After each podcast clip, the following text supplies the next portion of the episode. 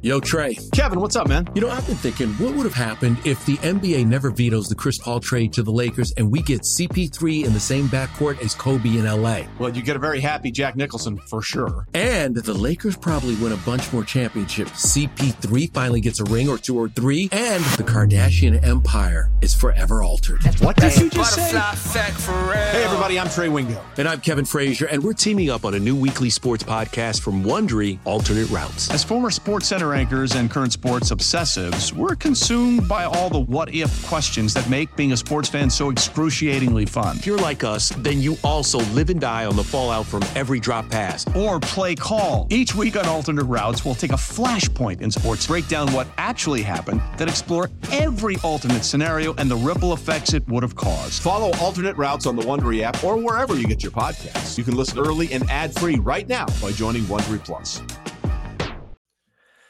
So, Scott, your your opening shift had to do with the Milan Lucic situation, and obviously, uh, from what we from what we've gathered, and um, obviously the off ice situation is you know obviously unacceptable. But as it pertains to the on ice, um, opportunity, right? Opportunity for somebody new to to to get a chance on that fourth line, or to continue to get a look on that fourth line, because know if you're Lucic, you come you you resign in, in Boston um, for the hundredth season, plays four games, gets hurt, been out of the lineup since. Now the off ice issue seems like he's gonna be most likely uh, not playing another game in a Bruins uniform. Um, so for Lucic, not the homecoming he was looking for. For somebody like Oskar Steen, continued opportunity. Um, so just elaborate and expand on the opportunity that Lucic's absence now and going forward probably presents for for somebody else in that fourth line. And you know, we talked about in the beginning of the year, we we kind of like that Lucic, Lauko, Johnny Beecher uh, makeup. Seems like that's no longer going to be an option. So where do the Bruins go from here? Yeah, well, you know, and I do think part of what allowed the Bruins to just keep doing that thing on the ice Saturday night is that they've already been playing without Lucic. He's as as you said, he got injured the fourth game of the year and hasn't played since, and that was nearly a month ago. They're they've already gone nine one and three without him. Um, Oskar Steen has stepped up on that fourth line, and you know we talked about like do you do you keep him past the 10 games worry about the waiver situation that conversation's over like obviously he's sticking around. Um danton heinen has gotten better and better since you know first signing. Um he can fit anywhere in the bottom six and jacob lauko's back from his, his injury i thought saturday night was his best game yet. I thought he was really active had a couple good chances he just couldn't finish off throw a couple good hits. Um Morgan Geeky was on the ice in a red no contact jersey at Sunday's practice. That was the first time he's been back out on the ice with the team. No, no timetable yet. Montgomery said, you know, he's just starting the build up process, so they're not they're not going to set a date for him just yet. But usually, kind of once you're back on the ice, it's you're probably a week or two away. So if I had to ballpark it, I'd say, you know, looking towards maybe next week for Geekie to be back. So yeah, suddenly like that that brings you and Patrick Brown's still around, even though he they put him on waivers, he cleared waivers. They haven't sent him down to Providence. He's still in Boston. Um, you know, when Geekie comes back, I, that's 14 forwards. My guess is Brown probably goes down to Providence.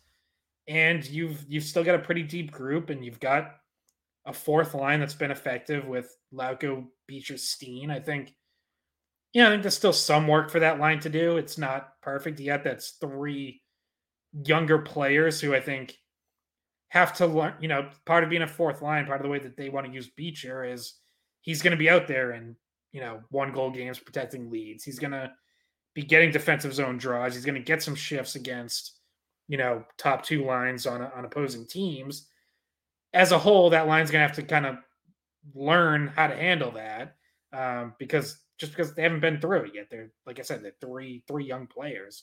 Um, but yeah, I think I think on the ice, I think they can overcome this. It's more on, you know, just the, the human being side of it off the ice. Of you know, you think of guys like Marchand and Pastrnak who have who had been friends, have been friends with Lucic for a long time.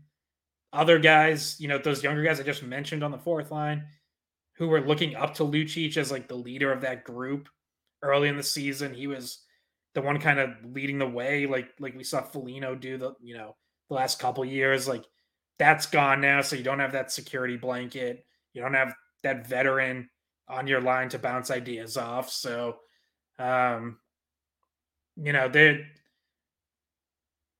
this isn't going away. Obviously, the you know I just mentioned like Lucic is doing court Monday or Tuesday. There's going to be more to come out of this and, and we'll see. You know, the the Bruins can obviously act on their own at some point if they want when it comes to his roster status. I would expect the NHL, if they're not already, will be involved to some extent. Um, you know, the the league can and should be involved when it comes to something like domestic violence. So, um, yeah, lot, lots of questions still to answer, but on the ice, if, if the Bruins can stay focused, I think I certainly think they have the guys to to overcome it.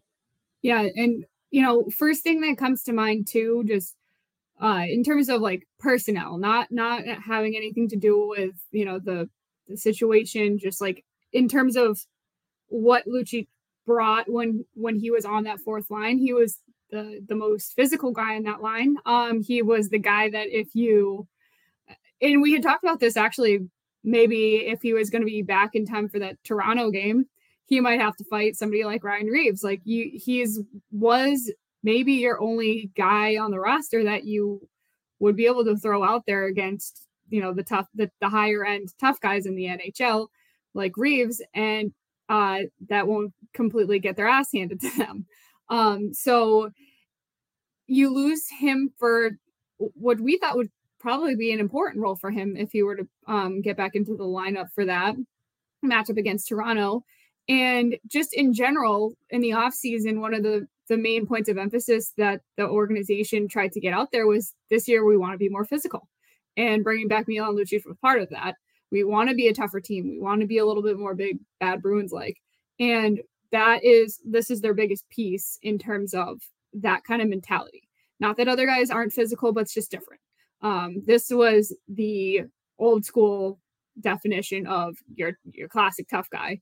Um, and for him to not be available is it the Bruins lose that element. Um, we don't know how long he's going to be gone or if he's ever going to be back, but you're losing that element indefinitely at this point. Yeah, and I think to your point, Bridget, like that eh, again, you have to compartmentalize, right? Because what happened off the ice is an off ice issue, and that's you know we, none of us obviously condone what he did, and that's it's terrible. Or from what we again from the information that's out there, and, and we don't know the story. But as it pertains to on the ice, my mind does go to that Toronto game, right? I feel like Toronto's going to want a, a score to settle um, on that Marchand thing, and so now it's like, okay, does Trent Frederic have to step up to your point and and take on Ryan Reaves because there's really, you know, despite Dan Heinen's efforts to to fight um, who was it in the, after the hit on Poitras against Montreal. Um, you know, it, it, you, you're right. Like somebody's if somebody has to step up now against a true heavyweight, it, it would probably have to be Frederic because even last year you had Foligno, right? Nick Foligno could go out there and and step up if he needed to. Um, now it's just Frederic. Uh, Lucic was the guy to kind of play that role if need be. And now it's looking like that that is no longer an option. So yeah, it does kind of affect um, the on ice uh, product going forward for in, in, those key moments, and again in, in playoffs too, like you mentioned. And and also like we're talking about how we we think Frederic could be more of an offensive role. Like we're talking about him being a power forward. We're not talking about him being an enforcer. Like his role as of right now on the team is best served not with those kind of antics. Um, though we know like internally he has that kind of personality it shouldn't be his job. Um, he should be, you know, maybe agitating here and there and, and um, you know, doing a little bit of, of those things uh, when it's necessary. But you also want to free him up to actually be an, an offensive threat as well. And you don't usually have a top six guy stepping up to fight Ryan Reaves. And uh, it it just makes it, it it it makes the team less tough. And I want to also qualify that that's also what makes this so scary, um, the domestic violence situation, because when you have like he is clearly a very strong person who um I would not want to have anything physical happen with somebody like that. So it's what it, it makes him it made him an asset to the Bruins, but also makes the situation even scarier because we know he's so strong and this is what he does for work. Yeah, and, and you know, as far as the like the physical element, one thing I would point out is we came on here after last Saturday's game in Montreal. Thought the Bruins got pushed around a little bit and didn't have, you know, a great response. We wondered at that point if, you know, it, could Lucic be back a week later in Boston? Um, he wasn't going to be anyways because he had a setback with his injury. Uh, but the Bruins did respond physically. Like I thought they were the much more physical team Saturday night. Um, in you know, in addition to everything else, they were just the better team by by a lot. But you know, you saw some guys throwing their body around. McAvoy had a couple big hits. Uh, Lauko, I already mentioned. Johnny Beecher had five hits in like the first period and a half. Um, you know, so I, I did think guys stepped up that way. And as far as fighting, look, it's not a huge part of the game, anyways we're talking about Ryan Reaves. Ryan Reaves just got healthy scratched on Sunday. Like he might not even play. So he's he's been awful for Toronto. Another signing that straight up has not worked out for them. So um you know, it might it might not be as big of an issue as as as some people, you know, might think it is or, or wonder about because do you even think if even though, if Reaves plays like he's out there four to five minutes and if, if all he wants to do is fight, then I don't know, skate right around him and go get a scoring chance. Like, do you do you think though this affects the playoffs? Like the the way that you want to play in the playoffs, um, especially last year. Like, I think the idea to add toughness had to do with a, a, a trying to prepare for a longer playoff run. Um, so I don't I don't know if you guys think that really like the longer term way that he would have been used in the playoffs potentially is is kind of lost. I, I feel like, and I could be wrong, but I feel like Lucic's presence was never going to make or break the Bruins, you know, chances at success in the playoffs. But I, but I do think, I do think that um, there, there's a tone that can be set when you have that. Like for example, let, let's just say hypothetically the Bruins got into another playoff series this year against Florida, like is Lomberg, is Nick Cousins, is Sam Bennett, is certainly Matthew Tkachuk, right?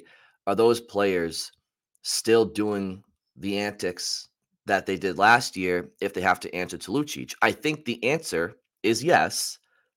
But the difference is, okay, but now you're going to answer to Lucic, right? So, like, like I think Lucic would go and grab Tkachuk by the collar, and and you know, and uh, so in those situations, I just think it's good to have that muscle when push comes to shove in that time of year. But um, it's not the end all be all. And again, we have to see what happens, how this plays out. But it seems like uh, it seems like the Bruins would be without that presence, so they'll have they'll have to create that nastiness in their game with who they have now going forward and, and whatnot. But I do think that look, I think that's why the Bruins went out and got him to your point, like like they got pushed around when it mattered most last year.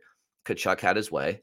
Um, and and there's there's there's a, there's a handful of guys in the NHL now that if they're on your team, you're gonna think twice. He was one of them. He was one of them. You know, so it looks like they might not be with him anymore, but we'll see how it plays out. Scott, Scott, do you echo that? How do you feel about that playoff tone setting and having a presence like that?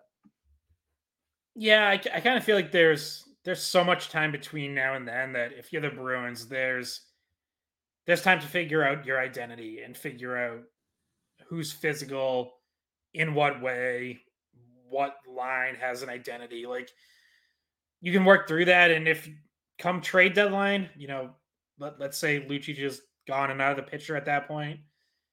If you feel like you need to go get someone who brings back some of that toughness, you can. And honestly, like that's probably going to be pretty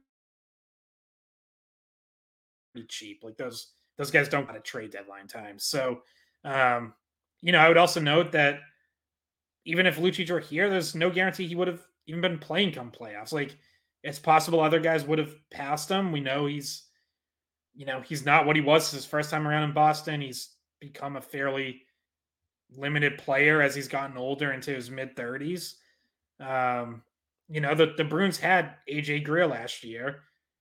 They didn't put him out there to send some sort of message. They left him on the bench because he wasn't one of their 12 best forwards. So, um, you know, that that could have been the case anyways. Like it's it's entirely possible that Lucic would not have been one of their 12 best forwards come April and might not have even been in the lineup to settle any scores or force someone to answer to anything.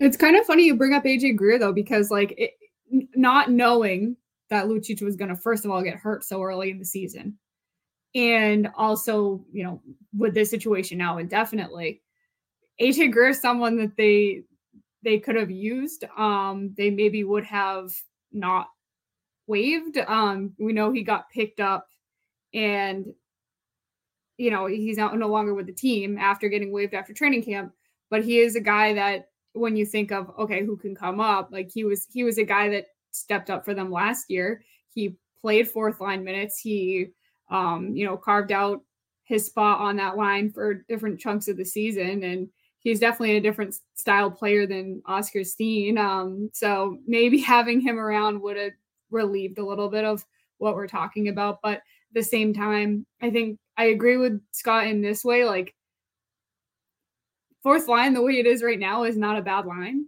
It lacks that extra grit but it's still it's still i like Steen and i, I like Lauko and i like beecher so um yeah trying to find a another fit for a spot in the lineup for a tough guy is it have it have to be the right guy i almost feel like it would be maybe going out of the way to to do something maybe that's to Scott's point may or may not be 100% necessary, but we know how the playoffs are. So, and we've seen teams that are physical be able to have those kind of intangibles and, and success. So,